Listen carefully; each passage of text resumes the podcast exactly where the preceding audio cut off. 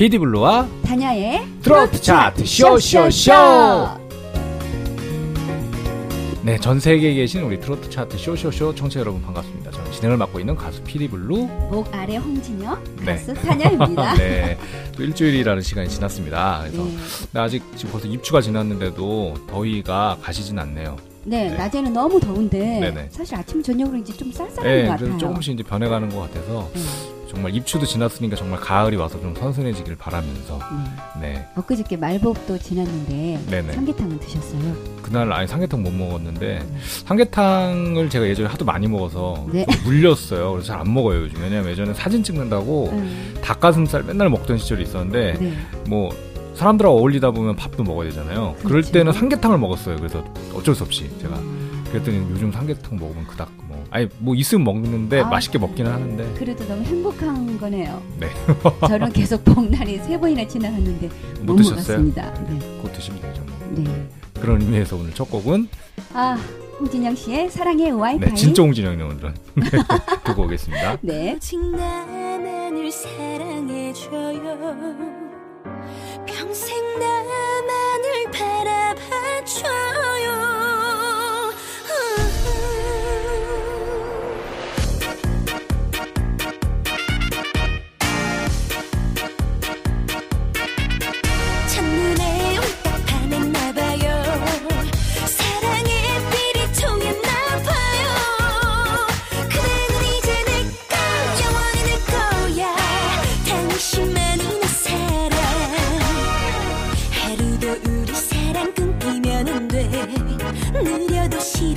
싫어요. 낮에도 한밤에도 팡팡 터져라. 사랑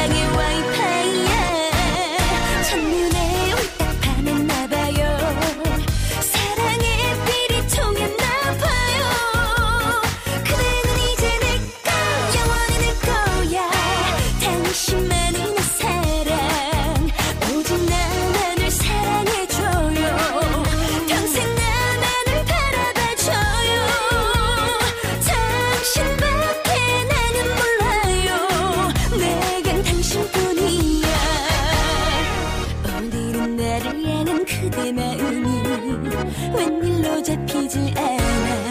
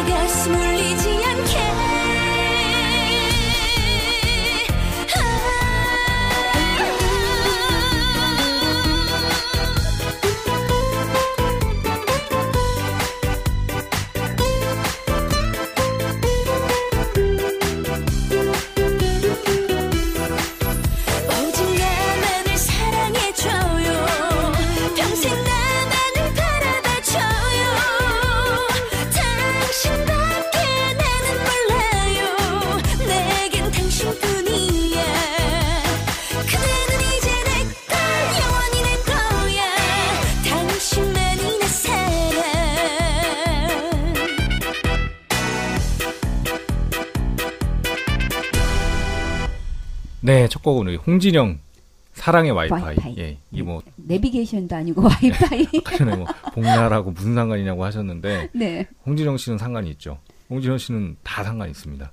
네. 다 엮으면 말이 되는 네. 거예요?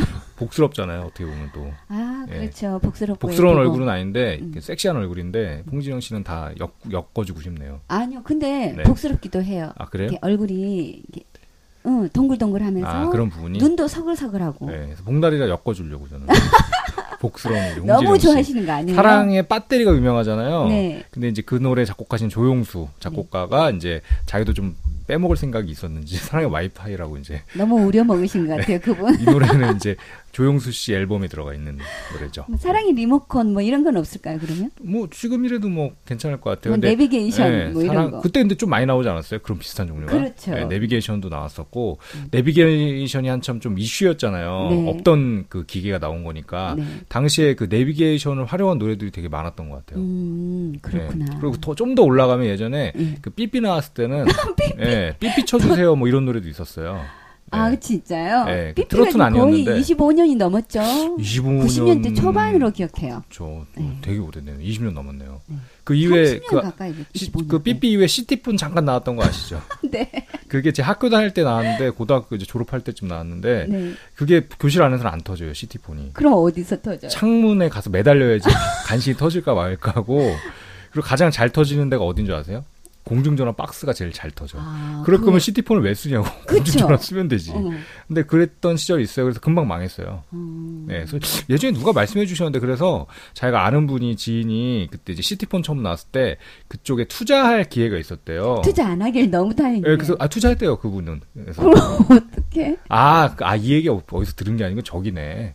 그 응답하라. 예. 1994 1994에서 나온 거. 에피소드였네. 생각해보니까. 거기서 성동일 씨가 네. 시티폰 이제 대박 친다고 투자를 하잖아요. 음. 근데 금방 없어지잖아. 쪽박을 차잖아. 어. 어, 그 얘기였네. 나 어디서 들은 게 아니네. 그러니까 뭐든 이게 네. 시류를 잘 타야 돼요. 그러니까 이게 잘 될 줄 알았는데 안 되는 것들이 의외로 있더라고 또. 요즘은 그 네. 엄청나게 이게 빠른 속도로 변하잖아요. 네, 어떻게 될지 몰라. 그래서. 예, 그러니까 그 전자사업에 함부로 투자하지 말라는. 네, 제가 실제로 이제 처음에 라디오 PD 초창기 할때 네. 그때 DMB라는 새로운 또 매체가 맞아요. 나왔어요. GMB 엄청 네, 혁신적이었죠. 엄청 완전. 혁신적이라 해서 라디오 다 망한다고 네. 그랬는데 DMB가 GMB가 망했죠. 사라졌죠. 예, DMB 아 지금도 있긴 있는데 뭐 잘 안 되죠. 그렇죠. 특히 음. 이제 그 지금 지상파 DMB는 지금 남아 있는데 그 다른 종류의 또 DMB가 있었어요 당시에. 어, 예. 그거는 이제 서비스 종료. 네. 아무튼 처음에는 되게 잘될줄 굉장히. 예, 왜냐면- 너무 진짜 네. 아, 좋다 이랬는데 휴대용으로까지 별로 보고 싶지 않았나 봐. 네, 라디오는 아직 살아남았잖아요. 네. 그리고 이제 운전하면서 그 TV 화면을 보는 게 금지가 됐잖아요. 그렇죠. 법적으로. 실제로 네. 위험하니까. 예, 그래서 좀 그런 영향도 있는 것 같고 네. 그러네요. 네. 맞습니다. 네. 슬플 딴것 얘기가 같아요. 한참 나네. 와이파이 때문에. 네네 와이파이 때문에 그러니까 이렇게 노래 제목에도 이제 현재의 시류라든지 이런 네. 기술들이 접목돼 있다. 네. 사랑의 배터리까지는 그냥 뭐 배터리가 나온 지 워낙 오래됐으니까 근데 와이파이가 붙으면서 약간 진짜 이 노래는 정말 요즘 노래라는 생각이 좀 들어요. 사랑의 와이파이, 음, 사랑의 LTE 이런 거 해도 괜찮을 것 같은데. 좋네요. 음, 제 사랑의 노래 LTE. 그거 할까요? 사랑의 포지. 요즘 5G라고 또 하죠. 더 점점 늘어 저 발전하잖아요. 그럼 기술이. 뭐 사랑의 G 시리즈 이렇게 가야죠. 예, 좀뭐 있을 거야. 더 또 있을 거야 새로운 기술이. 어, 예, 그렇죠. 요즘 새로운 것들이 워낙 많이 나오니까 저희의 저희의 그 상상력을 뛰어넘은 네. 것들이 너무 많이 나오니까. 사랑의 핀테크 이런 거, 새로운 거, 핀테크 이런 거 요즘 좋아하잖아요 사람들이. 예. 어, 근데 그것도 한철이잖아요. 계속 가야 되는데. 그렇죠. 앞으로 음. 어떻게 될지 모르죠. 네. 예. 근데 핀테크라는 단어가 요즘 워낙 좀 이슈긴 해가지고 예. 아, 그렇 괜찮을 거예요. 예, 사랑의 핀테크 하면. 예. 젊은 아이들이 뭐 그러기를 사랑의 광선검 이렇게 하시라 그러더라고요. 뭐 예, 그런 것도 괜찮네요. 네. 네. 그래서 오늘 이제 어, 차트잖아요 저희가 트로트 네. 차트 쇼쇼쇼 차트 어떤 식으로 짓게 하는지 소개해 네, 주시기 소리바다. 차트 30%, 네. 네, 신청곡 점수 40%, 네네네. 출연 및 선곡 점수 30%. 그 해서 저희가 1위부터 10위까지 정하고 있고요. 네. 제가 trot sss 골뱅이 다음 점 net d 네. a u m 점 net 쪽으로 저거- 신청해 주시면 네, 이거를 소개해 주시지 않으셔서 신청이 안 신청이 안 온 것 같아요.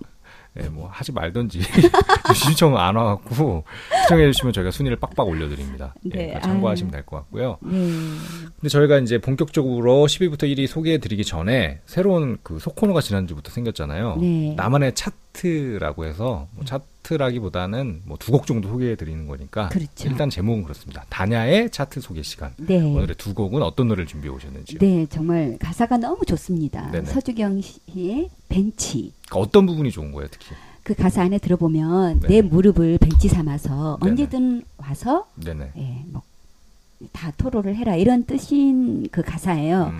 그러니까 이제 인생을 많이 살아보신 분들은 네네. 저 가사에 흠뻑 젖을 수가 있어요. 이 노래가 서주경 씨가 이제 결혼하실 때쯤에 냈어요. 어 진짜요? 네, 제가 기억나는 게 결혼하신 직후인지 결혼하시기 직전인지 하여튼 내셨는데 네, 저는 이제 그 전까지 뭐 서주경 씨는 뭐 당돌한 여자, 여자라든지 또 네, 쓰러집니다. 예, 쓰러집니다라든지 좀 약간 신나는 풍이 많잖아요. 네. 이 노래는 되게 좀, 좀 발라드한 노래잖아요. 이 약간. 느리죠. 예. 예. 그래서 저는 처음에 딱 듣고 아, 이 노래는 히트를 하기 좀 어렵지 않겠냐. 너무 느리지 않냐. 기존 노래들에 비해서. 그래서 천천히 지금 네. 알려진 거예요. 거의. 그랬는데 이제 음. 서경 씨가 그때 제가 그 얘기를 드렸더니 자기는 욕심이 없다 이 노래는 음. 그러니까 히트에 대한 욕심이 없고 이제 그 전에 당돌한 여자 같은 경우에는 당연히 쓰러집니다는 이제 빨리 히트를 해야겠다라는 생각으로 활동을 했던 노래라면 벤치란 노래는 이미 자기가 어느 정도 좀 지금 어느 정도 돼 인지도가. 생겼으니까 네. 자기가 정말 하고 싶었던 그런 가사에 하고 싶은 노래를 이제 팬들을 위해서 한번 자기가 불러보고 싶다 그렇게 얘기를 하시더라고요. 음. 그래서 이게 천천히지만 오래 갈 수 있는 노래가 되지 않나. 그러니까 저도 네. 그한몇 년 전에 저 노래를 들었을 때는 네네. 확 이렇게 안 닿아왔어요. 네네. 지금 들어보니까 음, 아, 그때는 이게 좀 확- 인생이 네. 살만했나 보다. 아니요 그때도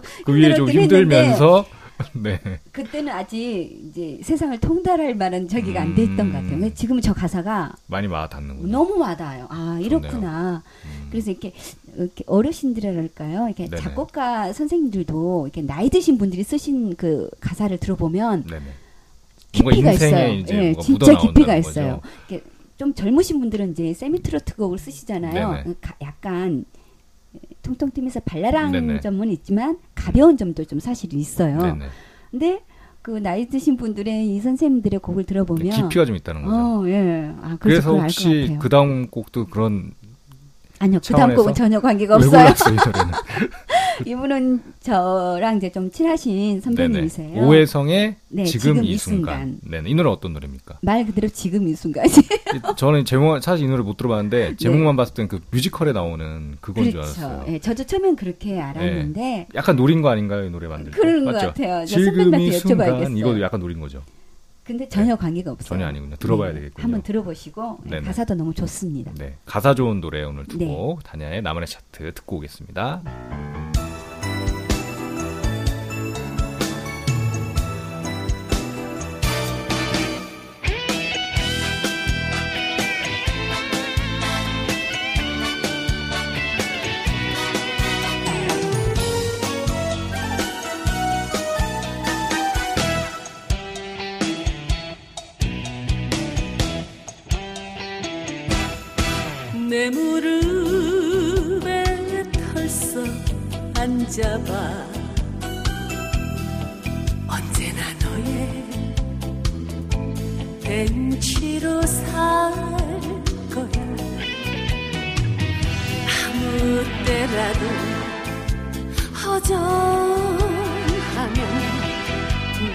가슴에다 기대봐.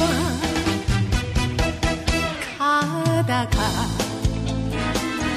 길 가다가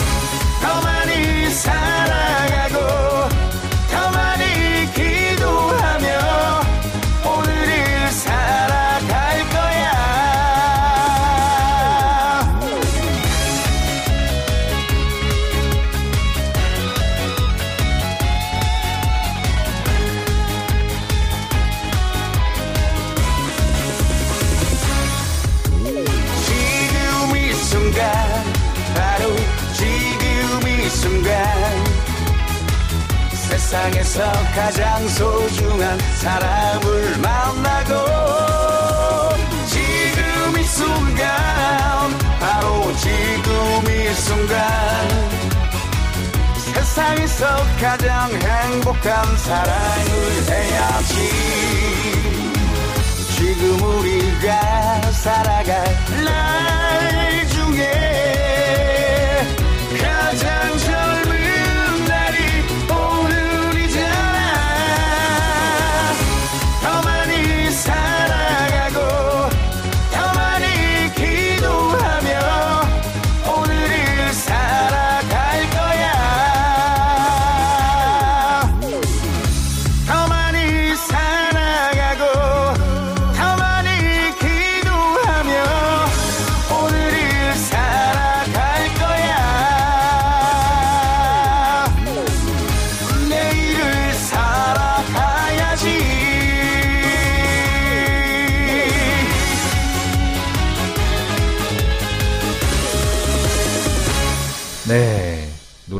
듣고 왔습니다. 네. 네네.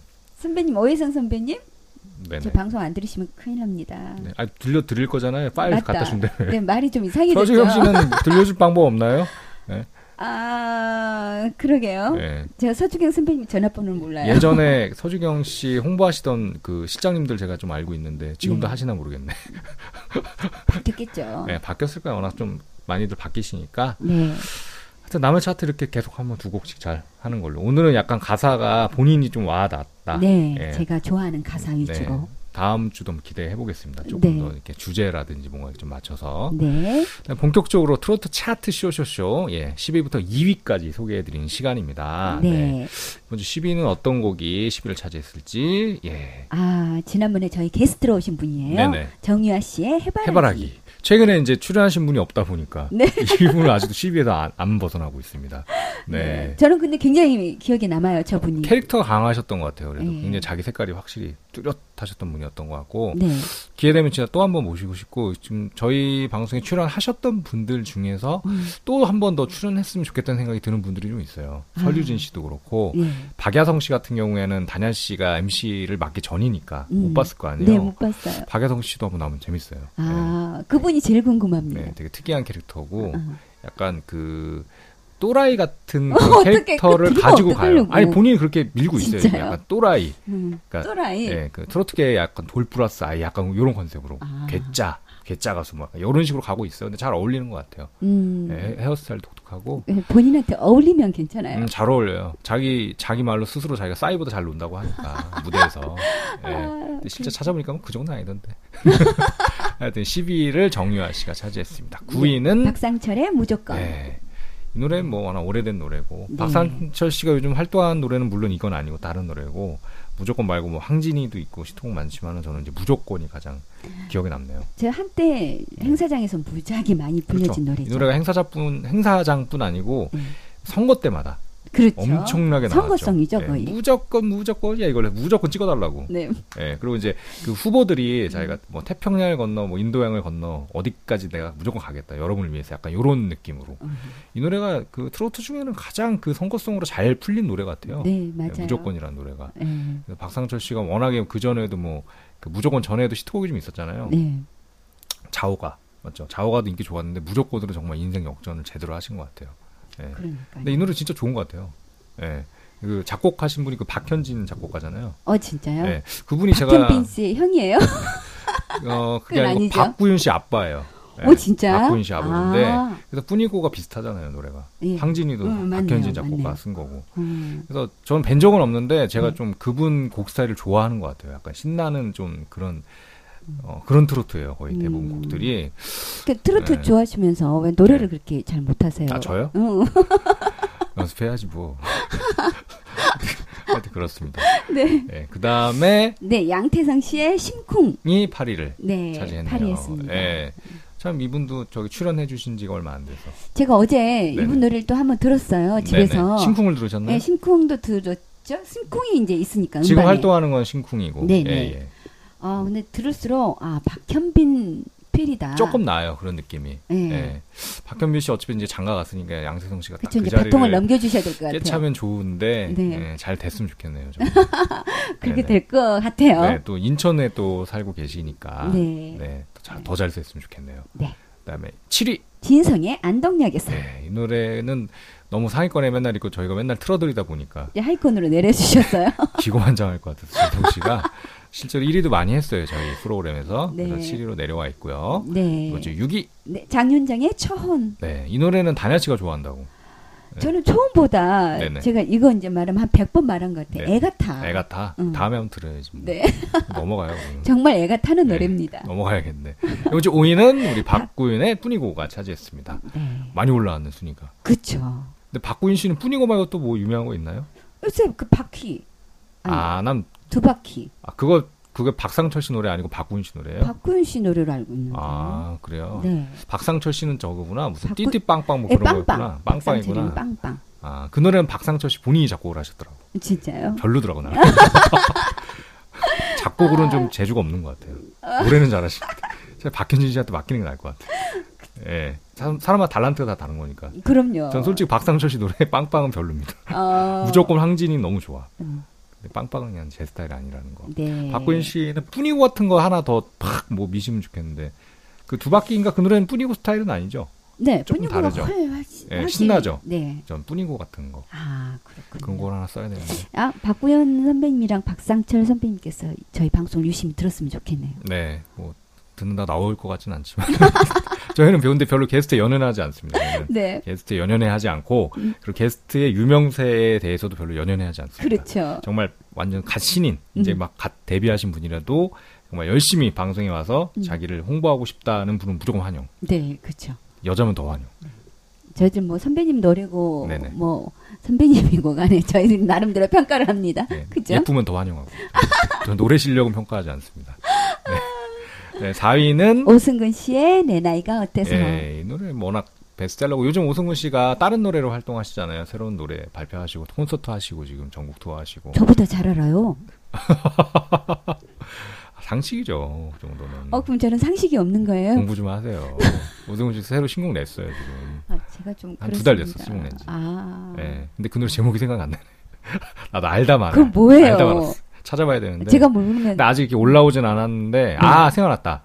즐거운 인생이야 즐거운 인생. 즐거운 인생. 노래 제목이 저 이광조 씨 노래랑 옛날 그 아. 즐거운 인생 똑같아서 제가 제목은 좋네요. 음. 그 약간 그 이어지는 것 같잖아요. 내 나이가 어때서 즐거운 인생. 뭐 그쵸. 이어지는 것 같아. 네. 근데 저는 이제 이광조 씨 노래가 워낙 기억에 많이 남다 보니까 아. 이광조 씨 아시죠 옛날에? 네 알죠 이광조 씨는 알죠. 예, 그분의 즐거운 약간 인생. 독특하게 노래 즐거운 인생 사랑해요 몰라요? 아, 안 하셨으면 좋겠어요.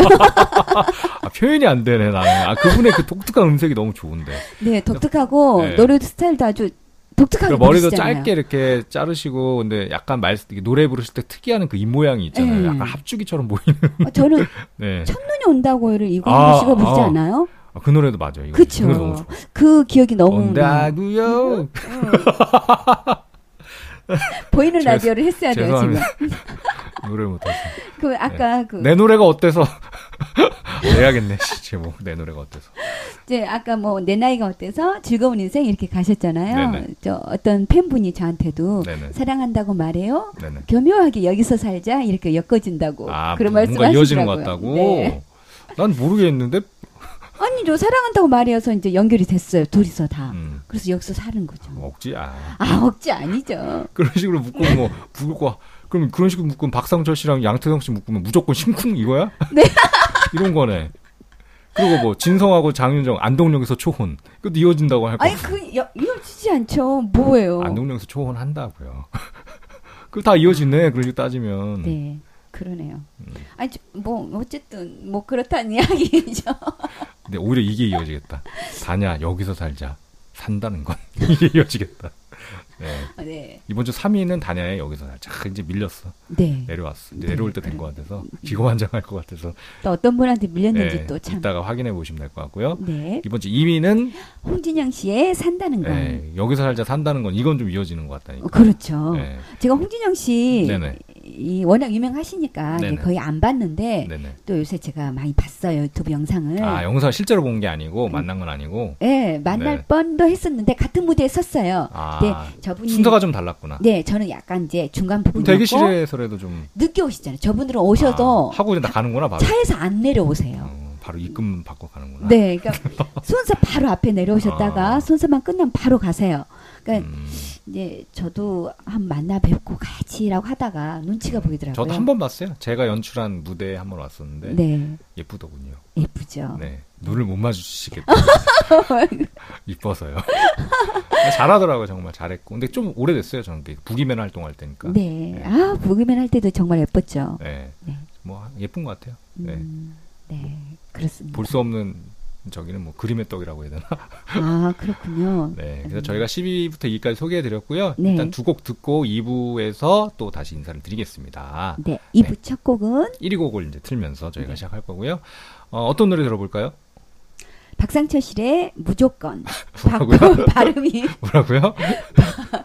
네, 박나인의 네, 박나인. 노래를 네, 들어봐야 될 것 같아요. 네네. 박상철 씨의 무조건, 네네. 박구윤 씨의 뿐이고. 네. 듣고 저는 2부에서 1위 곡을 확인하면서 바로 시작하겠습니다. 네.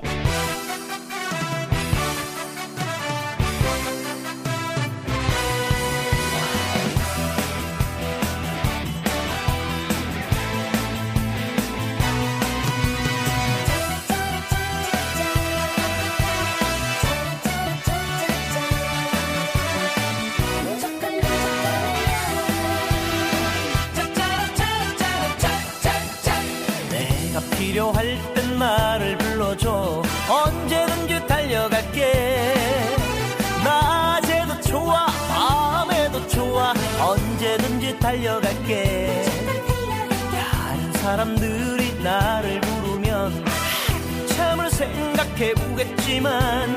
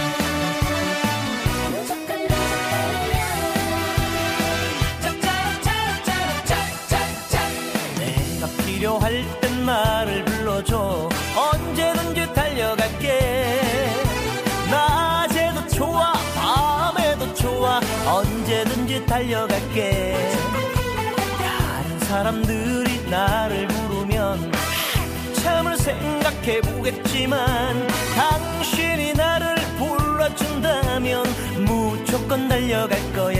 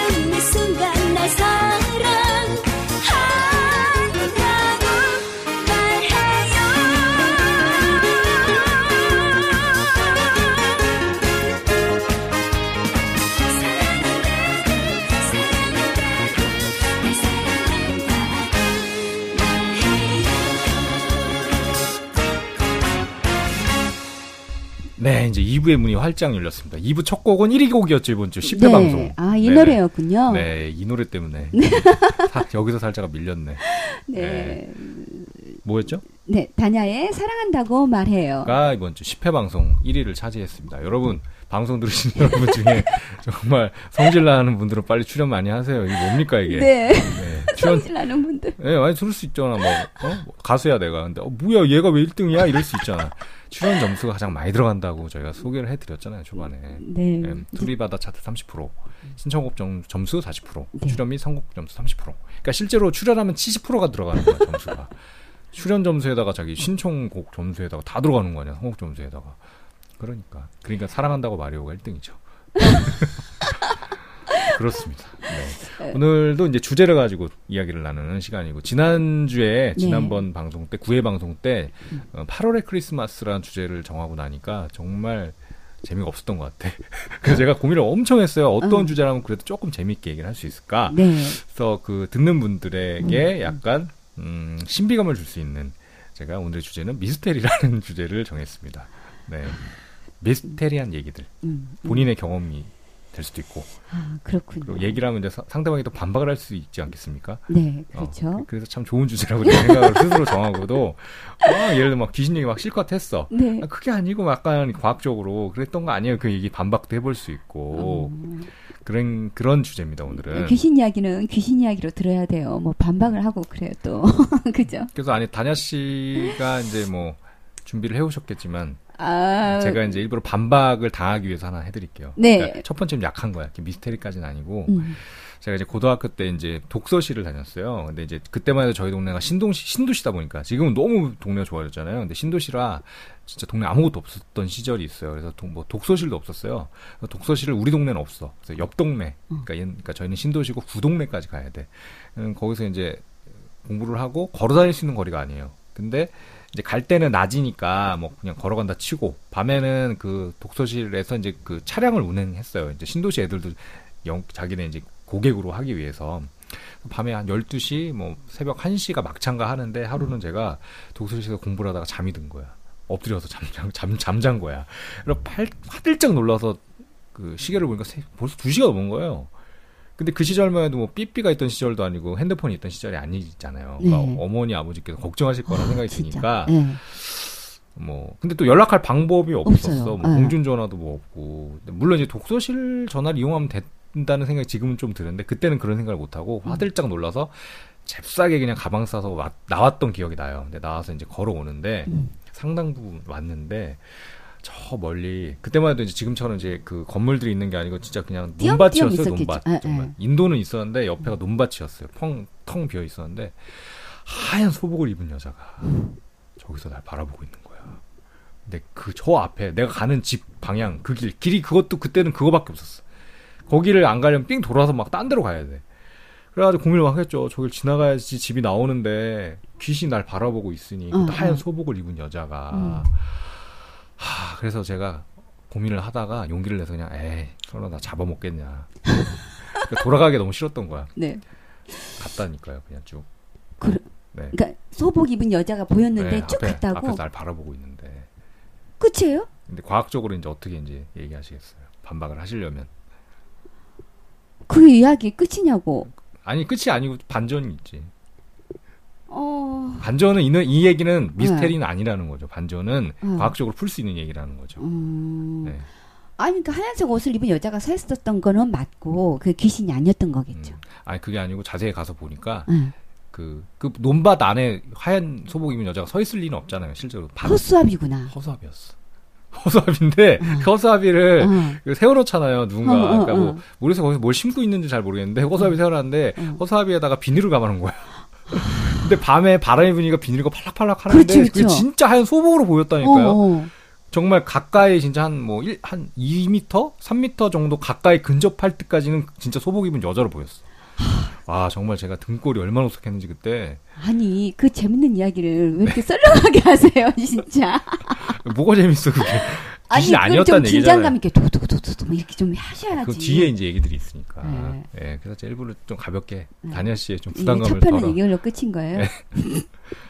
아, 근데 과학적 과학적인 얘기라고 했잖아요. 이건 미스테리 아니고. 네, 근데 실제로 충분히 이해가 가고 있을 그런- 만한 예, 얘기잖아요. 있을 만한 이야기. 네, 다니엘 씨는 어떤 귀신 얘기해줘? 저는 어렸을 때 이제 저희 시골 집이 네네. 기찻길역 바로 옆이에요. 네네.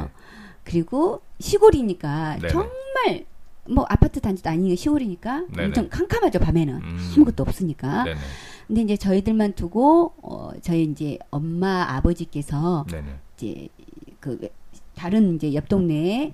그 상가집에 갔다 오- 들어오시는 길이었어요 밤에 음, 음.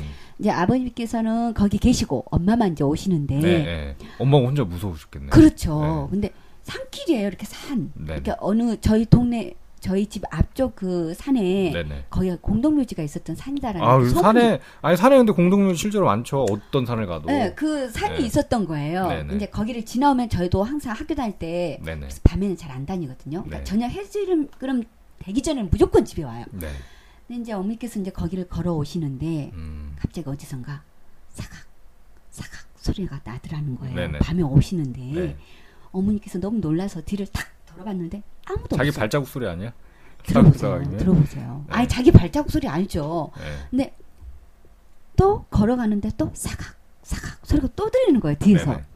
이상하다 싶어서 조금씩 뛰었어요. 음. 그랬더니 삭삭삭삭삭 했네. 자기 몸에서 또 오는 나는 거예요. 자기 몸에서 나는 거네. 어머니께서 이제 너무 놀라셔가지고 네. 어 이게 뭐지? 막 뛰었더니 삭삭 했겠네. 계속 따라오는 거래요. 네. 그래가지고 이제 어쨌든 집에까지 왔어요. 재미없기만 해봐. 이렇게 길게 했는데. 아니, 재미없기만 해봐. 너무 길어, 지금. 어 아니 애들 네. 막 그래서 와서 이제 문을 열고 들어가가지고 네. 어머니께서 이제 막 놀라셔가지고 이제 네. 이제 다 뭐 짐 같은 거 다 풀어놓으시면서 이제 주무셨어요. 네네. 아침에 딱 일어나서 네. 아, 그 이야기를 무서웠다고? 하시면서 예 무서웠다 이러면서 이제 딱 마당에 이제 나가시면서 이제 뜰을 우리 마당에 이렇게 딱 신발을 벗어놓잖아요. 네네. 그때 이제 어머니가 이제 아유 내가 너무 힘들었다 그러면서 이제 어머니 신발 이렇게 정리를 하시다가 네네. 딱 봤더니 뭐 들어있는 거야? 신발에 네. 그 옛날에 땅은 이렇게 질퍽거리잖아요. 약간 네, 네, 비가 네. 내리면 네. 근데 거기에 이제 지푸라기가 음, 딱 거야? 붙어 있었던 봐봐. 거예요. 재미없잖아. 재미없는데 왜 길게 하냐고. 짧게 하라니까. 재미없어요. 재미없는 거 짧게 하라니까. 그 재미없는 거 짧게 하라는데 왜 이렇게 길게 해. 짧게 짧게 해도 되는 거를. 아까 사각사각 때부터 이미 알겠는데. 아, 제일 더럽게 없네. 전 재밌었어. 알겠습니다. 귀신 얘기 아니네. 이런. 거구나. 아, 사- 남들이 사실- 들었을 때 재미없는 거. 어, 빨리 짧게 해야지. 그러니까 알았어, 알았어. 재미없는 없는 거는. 음. 좀 재밌는 게 길게 해야지. 전 짧게 하잖아요. 아니, 난 재미없는 거 저는. 재미없는 것도 재밌게 하려고. 아니, 재미가 없어. 네, 잘 짧게. 알겠어요. 저는 오늘 주제가 미스테리인데 이게 꼭 귀신 얘기만 하자는 건 아니었어요. 그러니까 아, 근데 그거밖에 생각이 안 없더라도 나요. 예. 재미가 없더라도 좀 과학적으로 풀기 어려운. 제가 지금 말씀드릴 거는 뭐 꼭 재밌다는 게 과학적으로 아니고 풀리네요, 진짜. 이거는. 과학적으로 이번에 안 풀리는 얘기예요. 어, 진짜. 지금 우리 지금 두 개는 과학적으로 풀렸잖아. 네. 하나는 허수아비였고 하나는 지푸라기였고 이거는 초등학교 때 많이들 겪는 이야기인데 저희 학교에도 이제 유관순 누님 누님이라고 하면 좀 그렇긴 한데 할머니. 예, 하여튼 우리 위인이시잖아요. 네. 또 이제 제가 광복절을 맞아서 제가 그 얘기 지금 꺼내는 거예요, 지금. 일부러 광복절을 맞아서 꺼내는 건데. 아, 3.1 운동에 꺼내야 되는데. 하여튼 다 연관이 있잖아요. 3.1 운동, 광복절. 네네네, 그럼요. 근데 학교 다니면 초등학교 때 다 그 유관순 누나라고 했잖아요. 우리 어렸을 때. 유관순 누나의 그 초상화가 있어요. 네. 근데 이제 기억나시는지 모르겠는데 유관순 누나의 초상화는 이렇게 머리를 쪽지셨어요. 음. 그러니까 뭐라고 해야 되지? 그러니까 남자처럼 짧어. 이렇게 그 초상화 자체를 보면 머리가 짧단 말이에요. 그 뒤로 가 있겠죠. 어, 뒤로 이렇게. 게. 예, 예. 뭔가 저기 꽂 비녀 같은 거 꽂았겠지. 그런 이런 전생이 되죠. 어, 비녀. 꽂았대요. 왜냐면 아 그래요? 근데 그 초상화는 그래. 아 그랬나? 땄대요. 근데 하여튼 머리가 되게 짧아 보여. 하여튼 초상화 자체는. 그러니까 그쵸. 연상을 하시면 돼요. 그, 얼- 음. 그 얼굴을. 음. 근데 어느 날부터 학교에 소문이 도는 게 음. 그 유관순 누나의 초상화가 음. 움직인다는 거야 밤에 눈동자가 살아서 움직인다 눈이 막. 움직인 그런 무서운 근데 그 소문이 너무 많이 돌아가지고 음. 나중에는 진짜 전교생에 걷잡을 수 없을 정도로 그러니까 너무 소문이 난 거예요 음. 그러니까 어느 날 하루는 그 그때 제가 초등학교 한 2, 3학년 때였던 것 같은데 선생님이 그 얘기를 하신 거야. 요즘 니네들 그런 얘기 하고 다니는데 그런 얘기 한 번만 더 해보기만 하라고. 어디 그런 말도 안 되는 얘기를 하, 니네가 하고 있냐. 그랬더니 반장애 중에 되게 우- 저희 반 반장애가 되게 좀 당돌한 애긴 했는데 음. 선생님한테 대들었어 걔가 진짜요 이러면서 선생님한테 맞았어. 요즘은 물론 체벌 금지였지만 그때만 해도 응. 그러면 맞았습니다 저희 때. 근데 그 친구 맞았어요. 그걸 계기로 애들이 더 이상 얘기를 못 하긴 했는데 저는 나중에 이제 저도 초상화를 주시히 봤는데 제가 깜짝 놀랐던 건 뭐였냐면 아까 말씀드린 것처럼 이렇게 쪽 이렇게 약간 머리가 딱 붙어 있다고 했잖아요. 뭐 땄던 쪽을 졌던. 근데 그 위로 미세하게 음. 그 어, 얼굴이. 이렇게 있으면은 그 머리 위쪽으로 음. 이렇게 긴 머리에 이런 형상의 그림이 갑자기 나타나서 그게 있더라고요. 그러니까 꼭 그 소복 입은 귀신 머리처럼 음. 그런 머리 모양이 생겼어. 그게 그림이고 액자에 들어가 있으니까 그게 누가 그릴 수는 없을 거 아니에요. 음, 음. 근데 그게 어느 날 생겼다니까 이렇게. 진짜로. 실제로. 어, 진짜 실제로. 실제로. 그때 당시에 너무 뚜렷이 봐서 저랑 제 친구들이 다 놀랐어요. 저 보라고. 어, 그럼 그게 뭐죠? 그러니까 모르 미스테리인 거죠. 안 풀리는 거지. 지금도. 어, 진짜. 그런 어, 거잖아요. 무섭다. 아 근데 실제 그거- 저는 겪은 일이. 그리고 이제 약간 이거는 이번에 좀 우스갯소리인데 저번에 한번 해드렸던 건데 음. 과학적으로 안 풀리는 거 있잖아요. 음. 내비게이션 스토리. 내비게이션 그 괴담 있잖아요. 예. 직진하십시오. 막 직진하는데 앞에 낭 떨어지잖아. 직진하십시오. 어, 직진 낭 떨어진대. 직진하라. 이거 있잖아요. 네. 어, 무서워요, 막. 아니 근데 저번에 그걸 상상만 하면. 케이블 TV를 보는데 이거 네. 웃긴 이건 웃긴 얘기인데 출연하신 그 출연자분이 여자분이신데 그 남편한테 전화를 걸었대요. 근데 남편 결혼한 지 그렇게 오래되지 않았는데 남편 전화했더니 남편이 응 지금 퇴근해서 집에 가고 있어 이러더라고요. 이렇게 얘기를 했대요 전화기로. 네. 근데 옆에 여자 목소리가 들리더라고요. 그래서 옆에 누구야? 뭐야 아무도 없네. 거짓말하지 말라고 옆에 여자 목소리가 들리는데 젊은 여자잖아. 이랬 내비게이션이야. 옆에서 내비게이션이 얘기를 하는데 부인이 남편한테 화내는 거야. 어떤 년 어떤 년이냐고. 그랬대요. 네. 좌회전 좌회전 하세요. 근데 목소리 너무 상냥하잖아. 근데 다냐 씨가 옛날 그 내비게이션 목소리 했다면서요. 성, 네. 성우로 활동하셨다면서요. 네. 얼마든지 가능한 얘기네요. 그럼요. 예, 목소리 청아하고 예쁘시니까. 아 근데 없삭해요. 아까 아아 근데 초등학교 때 진짜 그런 거. 그래서 우리 초등학교 때 제가 보이, 보이스카우트 했었는데 아, 근데 초등학생들도 그런 그 네. 공포스러움을 느껴요? 초등학생이 제일 많이 느끼죠. 중학생, 고등학생만 해도 에이 이런 수가 있는데 초등학생들이 제일 많이 공포를 초등학생 느끼고 뭐 죄를 그렇게 많이 졌을까? 초등학생 땐 괜히 무서워하잖아. 예, 어린 친구들 보면 괜히 무서워하는 걸 봐요. 그러니까 어린애들한테는 무서운 얘기가 음. 논리적으로 뭐 앞뒤가 안 맞고 이런 게 중요한 게 아니고 그냥 무서운 얘기 해줄게 그러면 막 긴장해 듣다가 으, 이거 하나 해주면 무서워. 어, 네. 무서워하죠. 왜 단해 초등학생이에요? 왜 그래요? 아, 갑자기 막 소름이 돋아. 아니 보이스카우트 할 때 그래서 실제로 그 그런 거 하잖아요. 담력 훈련 같은 걸 학교 안에서 해본 기억이 있어요. 학교에서 이제 캠프 한다고 해서 이렇게 텐트 치고 막 그 운동장에서 자는데 밤에 이제 일어나서 학교 안을 쓱 음, 이렇게. 돌아야 돼. 담요. 어, 손전등 하나 들고. 근데 음. 갑자기 저도 깜짝 놀랐던 게 그 지우개 털이 선생님들이 막 네. 중간 중간에 있잖아요. 그 지우개 털이 혹시 기억나세요? 우리 어렸을 때 학교 다닐 때 지우개 터는 데가 있어요. 이렇게 탁탁탁탁 터는데 손을 쑥 넣어서 탁탁 터는 그게 있었어요. 어렸을 어, 때 어, 어. 철망으로 돼가지고. 네. 근데 거길 지났는데 거기서 갑자기 사람이 확 지나가는데 그러니까 선생님이었겠지. 선생님이에요. 저다 기절하는 줄 알았어 정말 무서워가지고 담력 훈련 끝나고 내려오면 정말 등에 그냥 땀이 그냥 네. 축축해요 축축해. 초등학생 땐 그런 것 같아 더욱이. 맞아요. 네. 네. 또 없나요 다른 거? 아니요, 이제 제, 저 이야기해요. 음, 해야지 턴이 같지. 내가 너무 많이 했어. 네, 저는 이제 이또 시골이 집이다 보니까 네네. 그런 것들이 많이 있어요. 네네. 밤에 잠을 자요. 네. 시골에는 화장실이 변소라고 하잖아요. 네네네. 저렇게 다른 곳에 네, 떨어져 뒷간, 있어요. 뒷간. 예. 네. 건물이 다르죠. 그렇죠. 화장실 건물 멀어져 있지. 옛날 많이 그랬죠. 네. 예. 그래서 이제 옛날에 서울 집도 자다가. 네. 이제 마려워서 네. 깼어요. 네네. 그- 그때 당시까지는 요광이 있었어요. 아, 방에 방에서 네. 되잖아. 근데 방에서 안 하고 예, 큰 거여서 아 큰일을 보러. 네, 그래서 나가야 되는 큰일을 요구해 보기 좀 보여서. 나가고 싶은 나가서 문을 확 열었더니 밖에 네 목 없는 그 하얀 소복을 입었는데 여자야. 목이 없어. 확실히 뭐야? 고개 숙이고 있는 거 아니야? 아니에요. 확실히 목이 없는 그 소복 입은 여자가 네. 그러니까 다- 몸만 있다는 거야. 얼굴은 없고. 어 몸만 있어 몸만 네개네 명인가 다섯 명인가 있어. 한 명도 아니고? 어. 뻥치는 거 아닙니까? 아니 들어보세요. 그러니까 그러니까 지금 놀랐다는 거죠. 아, 내 얘기 비슷한 거 하려고 그런 거 아니야? 네명 정도 다섯 명 네. 정도 되는 그 목 없는 소복 입는 여자들이 네. 춤을 추면서 네. 마당에 있는 거예요. 음, 화장실 가려고 하는데. 화장실 가려고 문을 확 열었는데 네네. 너무 놀라서 문을 닫았어요. 네. 아, 그럼 너무 너무 이제 그래도 이게 급- 급하잖아요. 음, 이불을. 들러쓰고 있다가 다시 이제 갔겠지, 없겠지 하면서 이제 음. 다시 문을 열고 나가봤어요. 또 또, 있어. 있어요. 또 있어요. 어, 그래가지고 너무 놀라서 문을 다시 확 닫고 네. 에라 모르겠다 하고 이제 그냥 참고 자버렸어요. 음. 근데 아침에 일어나서 문 열고 이것도. 풀리는 거죠? 네. 비슷한 거였겠지. 뭐 비닐 떼기나 뭐 이런 거겠지. 쌀포대 뭐 이런 거. 근데 왜 목이 없어요? 그 자기 눈에 그렇게 보인 거 아니야?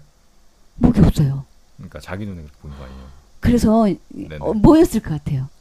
글쎄요. 시골이니까 저런 거 아닐까요? 네. 빗자루 같은 거 있잖아요. 쌀이비 같은 거. 그런 거 이렇게 세우는 그래도 거 어떻게? 네 명 다섯 명이 있을 수가 있어요? 거꾸로 세우는 거지. 쌀이비 여러 개 만들어 놓잖아. 막 네 개 다섯 개씩. 어쨌든 추측은 지금 그렇게 하시는 거잖아요. 예, 예, 예. 아니에요?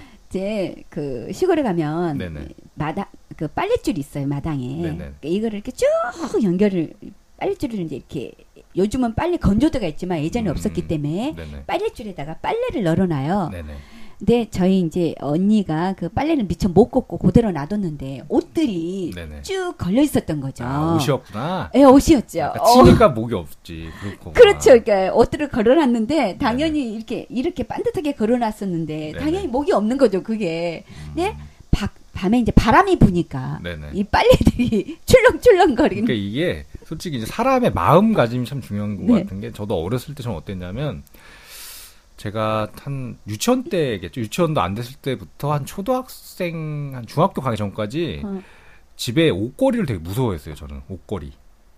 옷걸이 아세요? 어, 옷걸이 네, 알죠. 옛날에 옷걸이가 그러니까 지금 요즘 이렇게 행어 행거 저런 거 말고 네. 사람처럼 그냥 하나 쭉 올라가 있는 거 있어요. 어, 진짜? 옷걸이 아세요? 아 가끔 뭐 식당 가도 많이 있잖아요. 세워놔요. 그냥 그러니까 아, 그 사람 그키 옷걸이. 많은데 예, 어. 아시죠? 어, 사람 키. 많은데 막막 여러 개막 예, 예, 가지치기 어. 가지가 막 달렸잖아요. 거기다 옷을 많이 걸 수 있잖아요. 저희 네. 집도 그게 있었는데 음. 제가 어릴 때는 그게 저보다 한 두 배잖아요. 키가 제 입장에서는 어른이잖아 그냥 어른. 근데 어느 날 이제 엄마 아빠 어디 일부러 나가시면 혼자 만일에 집에 있으면은 난 그게 무서운 거야. 이제 살아 움직일 것 같은 거야. 어. 그래서 밤에 꿈도 많이 꿨어요. 그게 그 옷걸이는 남자가 아니야. 꿈에서 여자인데 어머. 되게 무서운 여자야. 나를 막 해하려고 하는. 그래서 진짜 초등학교의 그 순수한 동심이 없어지기 전까지는 되게 무서, 무서워했던 기억이 나네요. 그러니까 본인이 마음 먹은 거에 따라서 네. 그렇게 보이는 게 아닌가. 맞아요, 맞아요. 네. 어, 갑자기 무서워요. 옷걸이가 무섭다. 아, 난 진짜 옷걸이 되게 무서워했어. 어렸을 때. 아, 그래서 진짜로. 충분히 옷걸이가 무서울 만한 대상이 될것 네, 같긴 되게 해요. 무서워. 자기가 그러니까 마음 먹은 거에 따라서 잘못 보이지 않나. 네. 그런 경험이 다 누구나 있을 거예요. 좀. 네, 맞아요.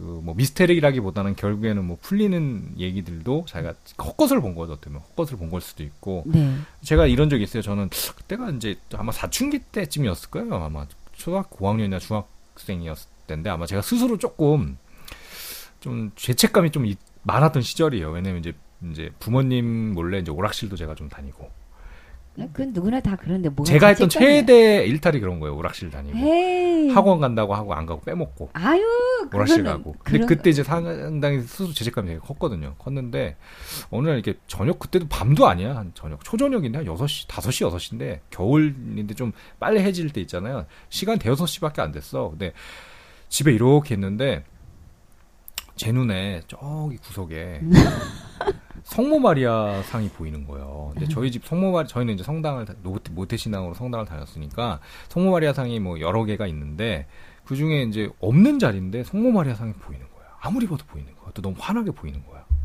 야광처럼. 야광으로 보일 수가 없는 거기 아예 없는데 그런 성모상이 없는데 그래서 제가 정말 열심히 기도했습니다. 죄송하다고.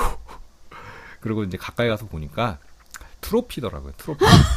못 살아. 제가 어렸을 때 받은 트로피인데 그게 성모 마리아 상으로 보이더라고. 그러니까 그때 내가 죄책감이 되게 심했나 봐. 그러니까. 그래서 오락실 안 갔던 것 같아. 성모 마리오상으로. 그래서 오락실 안 갔어 그다음부터. 아. 그다음부터 안 가고 어른 돼서 갔어요. 오락실 안 갔다고 어른 돼서 갔다고. 그러면 이제 그다음부터는 안 일탈을 안 갔다니까. 했다고 이제. 오락실 안 갔다니까. 어, 너무 재미없게 컸다. 아니 근데 고등학교 때는 그냥 친구들하고 잠깐 갔는데 그때는 가도 그냥 정말 한두 판 하는 수준이고 지나가다. 근데 제가 그 한참 죄책감을 느꼈, 느꼈을 때는 네. 굉장히 좀 많이 막 빠져 있었어. 어렸을 때 네. 저, 어, 네. 블루 씨 같은 경우는 굉장히 그 모범생 범생에 가까운 거죠. 근데 그렇게 인생을 살아보니까 예. 별로 상관이 없는 것 같더라고. 아 그러니까 모범생으로 살 필요가 없다니까요. 어. 학교 다닐 때 1등하고 하면 뭐하냐고 지금 인생이 지금 뭐 그냥 그런데 개념만 잘 바뀌고 있, 그때 사고. 치고 욕 먹었던 애들이 지금 훨씬 더 잘 먹고 잘 그럼요. 살더라고. 예. 왜냐면 사고 치고 그러면서 깨우치거든요. 음, 근데 범생이로만 잘하면 회사나 다니는 거야. 이렇게 어. 살다 보니까 그렇죠. 뭐 사업하기도 힘들고 뭐 사업이 잘 되지도 않고 하여튼 그러네요. 어 그러네요. 네, 어 근데 미스테리한. 재밌네요. 네. 음. 또한 없나요? 가지만 해줄까요? 네, 네, 해보세요. 재밌어야 되는데 자꾸 재미없는 거 자꾸 하지 말고. 이거는 진짜 이거는 제가 이야기한 것 중에서 네네. 과학적으로 해석이 안 되는 부분이에요. 네네. 그러니까 그거를 이제 블루 씨가 그런 게 재밌을 것 같아. 아, 말씀해 주시면 저도 돼요. 과학적으로 해석 안 되는 거 하나 할 거예요. 좀 이따가. 네. 저희 집 옆에 네네. 약간 묘가 있었어요. 네네. 저희 집 묘가 아니고 다른 사람 음, 그 음, 음. 묘가 이렇게 있었는데. 어렸으니까 저희는 네. 묘인지도 모르고 약간 언덕배기 노른 거야, 그냥 어, 거기서. 거기 위에 올라가고 막 놀고 그랬던 거예요. 네네. 저희 집 식구들이 자매들이 전부 다. 네네. 그런데 이제 제가 한 여섯 살, 동생이 한 네 살. 그러니까 아주 꼬맹이잖아요. 네네. 그때 이제 저희 그러니까 자- 잠을 자고 있었는데. 이제 엄마가 또 그때 이제 밖에 또그 어, 다른 분 집 가셨다가 이제 다시 오셨던 분이에요. 오셨던 길이었는데. 밤이었어요. 밤. 네. 근데 멀리서 들었다 보니까 음. 저하고 저희 동생 울음소리가 막 나더라는 거예요. 음. 막 계속 우는 거야. 안 울었는데 실제로는? 아, 실제로 울었대요. 아, 아, 근데 아. 막 계속 울고 음. 그런데 그 묘 옆에서 네네. 하얀 이제 엄마 눈에는 하얀 속옷 입고 있는 귀신이 춤을 추고 있었던 거예요. 네네. 그 순간 순간에 저하고 저 동생 막 울고 음, 음. 근데 엄마는 그걸 보고 온 거예요. 아, 네. 예. 네. 근데 이제 옆에서 이렇게 저랑 동생이 막 울었다 그랬잖아요. 네네. 근데 애들 이제 엄마가 집에 와 보니까 음. 쿨쿨 자고 있고 다른 음. 형제들은 자고 있고 음. 저랑 이제 동생이 깨서 막 울고 있는데 네. 엄마는 그게 너무 이상하다는 거였죠. 왜? 근데 솔직히 내가 한참 지금 갑자기 설렁하다. 한참 들어줬는데 별 재미가 없어. 제가 지금 이야기했는데 결론 제가 해도. 예, 설렁해요. 근데 그러니까 뭐 모르니까 아침에 이제 엄마가 이야기하기를 모르겠다는 음, 거예요. 음. 얘들은 음. 귀신이나 뭐 이런 것들을 감지를 한다 이거죠. 음. 감지를 하니까 울고 있고 네네. 그 옆에 뭐 위험이든 어쨌든 뭐 아 귀신 같은 거가 있었다 실제로 응, 어머니 응, 말씀은 응, 응. 미스테리네요. 아, 참. 말을 그러니까 빙빙빙 돌리지 말고 빨리빨리 해달라고 네, 알겠습니다. 노래를 그래서 음. 빙빙 돌리지 말라는 의미에서 듣고 오죠. 네, 김용림 씨의 빙빙빙 네. 듣고 오겠습니다.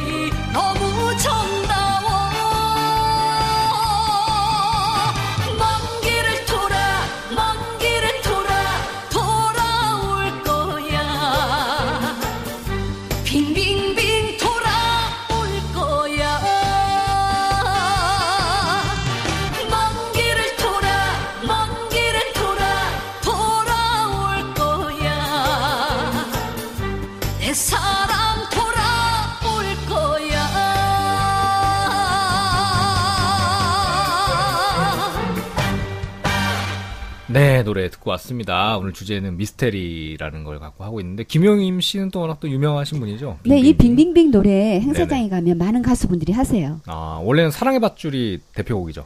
전에. 아, 그 대표곡이라고 딱 말할 수 없는 게 이분은 네네. 노래가 워낙 좋은 게 많아서. 많아서 근데 가장 유명한 게 뭔가요? 빙빙빙인가요? 부처 같은 인생 아 그것도 유명하고. 그것도 유명하죠. 사랑의 밧줄이 난 제일 유명한 거. 옛날에 무슨 CF에도 나왔어. 사랑의 밧줄이. 어 그런 거구나. 꽁꽁 뭐, 예. 뭘 해서 무슨 CF에 나왔어. 핸드폰 CF였는지 거기에. 음, 근데 아무튼 음. 예, 선배님 저 선배님 노래는 다 좋아서. 미스테리네요 정말. 근데 미스터리에 왜다 좋은지 미스테리네. 그 중장년층의 마음을 다 네. 사로잡는 그러니까 그런 노래. 김용임 씨. 예. 이 방송 저도 저런 노래 하고 싶어요. 어, 바쁘시니까 전국을 누빈다고 제가 듣, 듣고 있어. 어, 김용임 씨. 블루 씨는 저런 노래 못 써요. 못, 아, 쓰기도 어렵고, 뭐, 부르지도 못하니까, 일단. 아. 제가 부를 테니까. 응, 아니, 모르겠어. 모르겠어. 그러다 난, 김영훈 씨 노래 좋은지 모르겠어. 아, 그러니까 아직 내 조금. 음, 인생을 덜난 사셨는데. 홍진영이야, 홍진영. 장윤정도 괜찮아. 40이 넘으시면 안 그럴 것 같아요. 알겠어. 저는 아직 멀었으니까. 네.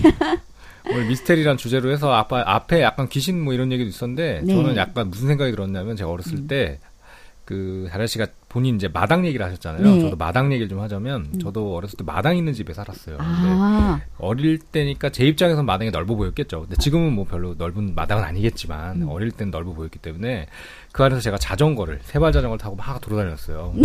버스 놀이하고 혼자 네, 네. 혼자 잘 놀았는데 미스테리가 뭐냐면 음, 하루는 이렇게 혼자 놀고 있는데 음. 그 저희가 화단이 있었어요 옆에 화단 그리고 막 장미꽃도 있고 뭐 포도나무도 있고 한데 음. 조금만 비행기가 슝 날아가는 거야. 장난감 같은 비행기가 내 눈앞에. 그거 저기죠. 무선 조종기비. 아니야. 근데 봤는데 진짜 그 비행기가 그러니까 잠자리 같은 크기야. 근데 비행기가 지나가는데 그 안에 사람이 다 타고 있는 거야. 뭐야 지금? 그 조그만 사람이 있더라고. 그래서 나는 토이 스토리도 아니고. 나중에 걸리버 비행기 아시죠? 예. 그런 경험을 조금 해봤어요. 네. 그 환상이죠. 그러니까 미스테리인 거지. 아, 그러니까 그 착각인 거죠. 아, 그 그래서 나는 화, 그러니까 착각일 수 있는데 나는 완두콩이 날아가겠지. 완두콩. 굉장히 믿었다는 거죠. 그때 당시 굉장히 믿었었죠. 아, 좀그 네. 헬리포터 같은 그런 음, 오늘 주제가 스타일의 아이인 것 같아요. 미스테리다 보니까. 근데 어렸을 때 하여튼 그런 경험이 있어요. 저는 어렸을 때 약간 미스테리 경험은 그런 경험이 있었고 또 뭐가 있을까? 얘기 미스테리한. 거에 딱 하나 있어요. 뭐 있어요? 저 어렸을 적 네네. 김범용 가수 선배님 아시죠? 네네네. 네.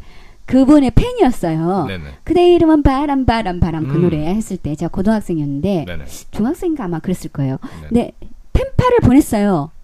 누구한테? 김범용 씨한테 답이 왔어? 답장이 왔어요. 매정한 거 아니고? 그러니까 궁금해요. 미스테리예요. 김범용 씨가 직접 보냈는지. 아, 활동하고는 못 만났나요? 왜 아직 못 만났죠. 만약에 음. 제가 만나면 그걸 여쭤보려고. 좀 비슷한 얘기인데, 그러니까 미스테리는 아니지만 저도 예전에 뉴질랜드 있을 때 네. 교회를 갔더니 그 가수 임종환 씨가 있었어요. 네. 지금 고인이 되셨죠. 어. 가수 임종환 씨가 계셔서 그냥 뭐 인사 정도 했죠. 근데 뭐 그 사람은 저를 기억 못 하겠지만 그분은. 근데 제가 나중에 방송사 PD가 돼서 음.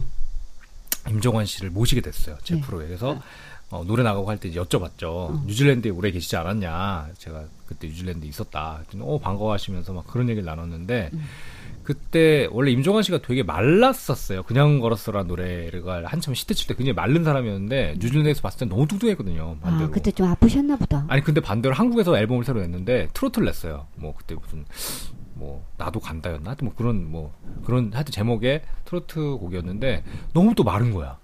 그래서 아, 왜 이렇게 또 마르셨어요? 했더니 아, 일부러 살을 뺐다라는 식으로 말씀을 하셨는데 그게 그때, 아니었던 거야. 그때 이미 아파, 암이 아프셨나 보다. 아, 본인이 아셨는지까지 모르겠지만 그래서 그때 인사 나누고 불과 몇 개월 만에 예, 아. 돌아가셨죠. 저 암은 금방 이제 저기를 예, 하시게 근데 저도. 좀 신기했다는 거죠. 뉴질랜드에서 이제 개인적으로 뵀는데 음, 나중에 이제 저는 그런 경우는 되게 돼서. 많습니다. 이제 가수가 되고 어, 그렇게 보니까 치고 나니까 나도 또 많, 또 있네.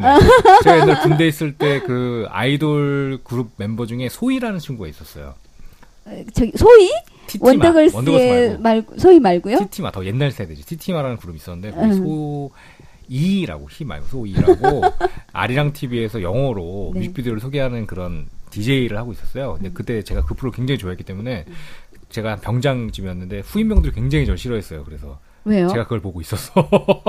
다른 걸 보고 싶은데 저 때문에 영어로 하는 방송을 아. 보고 있으니까 음. 전 소희의 그 웃는 얼굴을 보고 싶어서 음. 나중에 내가 방송사 꼭 PD가 돼서 소희를 만나리라고 생각을 했는데 결국에 방송사 PD를 하면서 만나지 못했어요 방송에서. 근데 PD는 되셨잖아요. PD는 됐죠. 근데 방송을 통해서 만난 건 아니고 나중에 그 친한 매니저 분께서 결혼하신다고 해서 제가 축의금을 내러 갔는데 제 앞에 섰던 사람이 바로 소이. 음. 네 이쁘더군요. 근데 그게 끝이에요. 뭐 별거 없네요, 뭐. 제가 솔직히 그래서 그 방송사 PD가 되기 전에 방송사 PD가 되면 만나고 싶은 여자 세 명, 음. 소이, 음. 보아, 음. 유진 세 명이었어요. 유지, 예스, 예스, 예, 유진. SES 유진은 이제 방송을 통해서 만났고 어, 그 사람은 기억을 못하겠지만 전화는 받고 네. 소이는 축의금 내면서 받고 네. 보아는 지금도 TV를 통해서 보고 있습니다. SM 섭외가 어려워서 아, 네. 그렇구나. SM 섭외가 안 되더라고요. 네. 그러네요. 네, 목소리가 한잔 하신 것 같아요.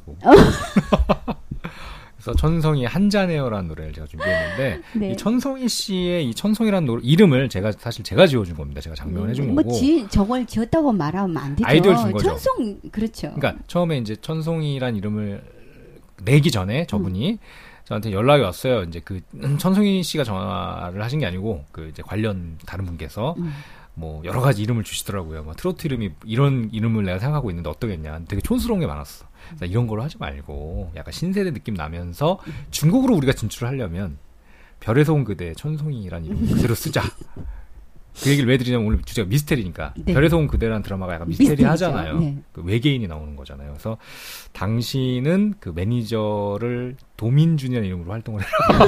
그래서 탄생이 된 가수가 천송입니다. 음, 천송이고 이제 매니저는 도민준. 네. 그래서 천송이 한잔해요를 듣고 오겠습니다. 듣고 오겠습니다.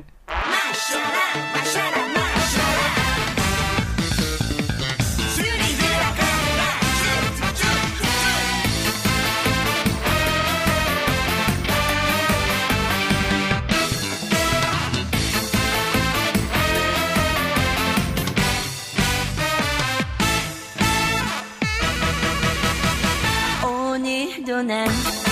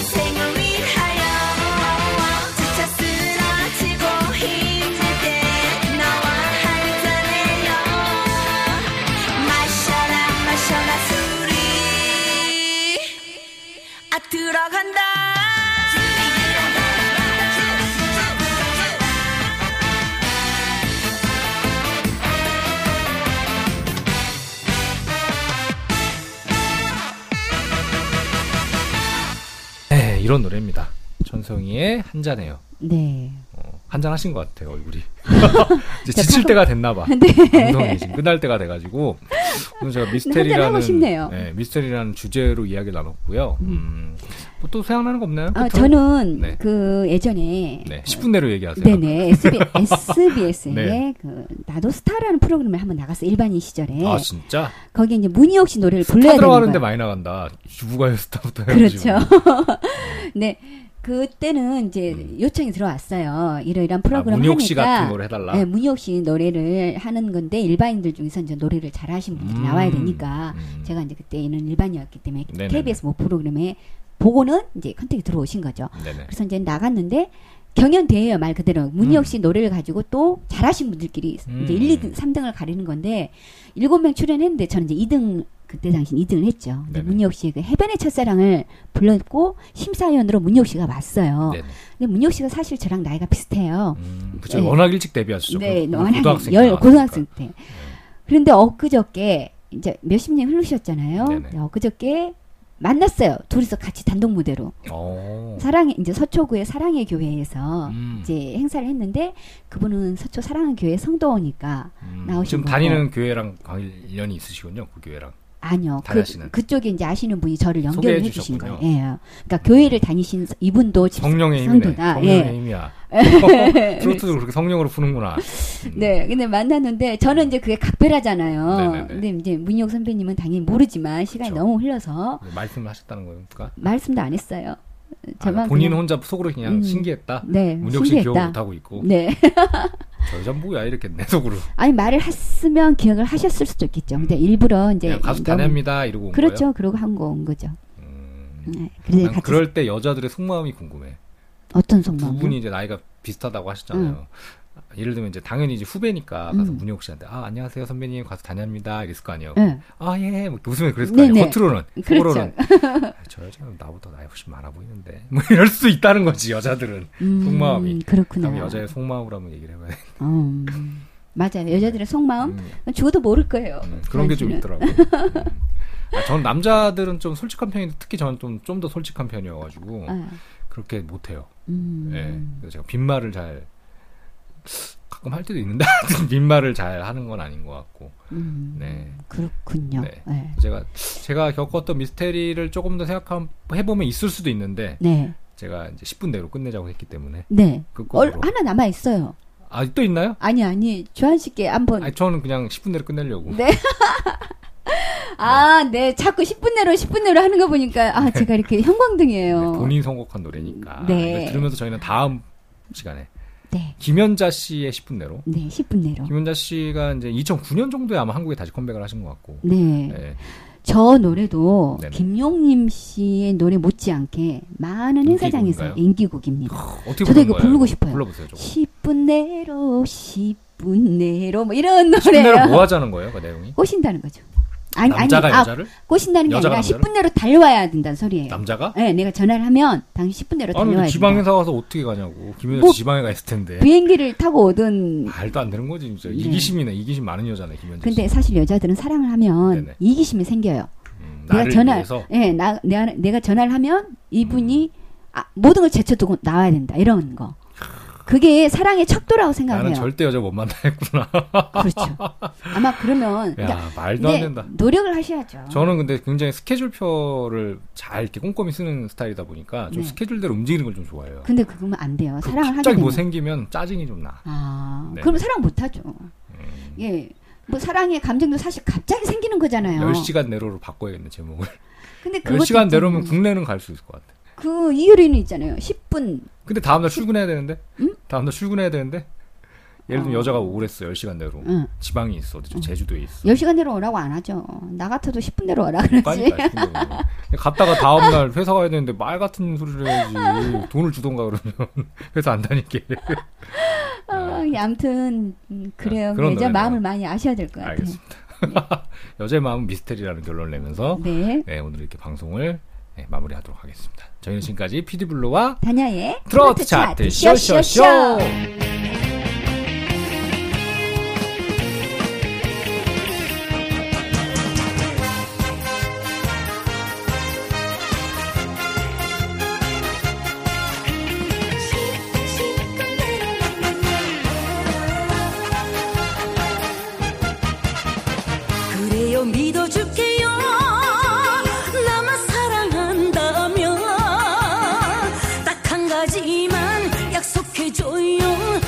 내가 전화할 땐 늦어도 10분 내로 내게로 달려와요.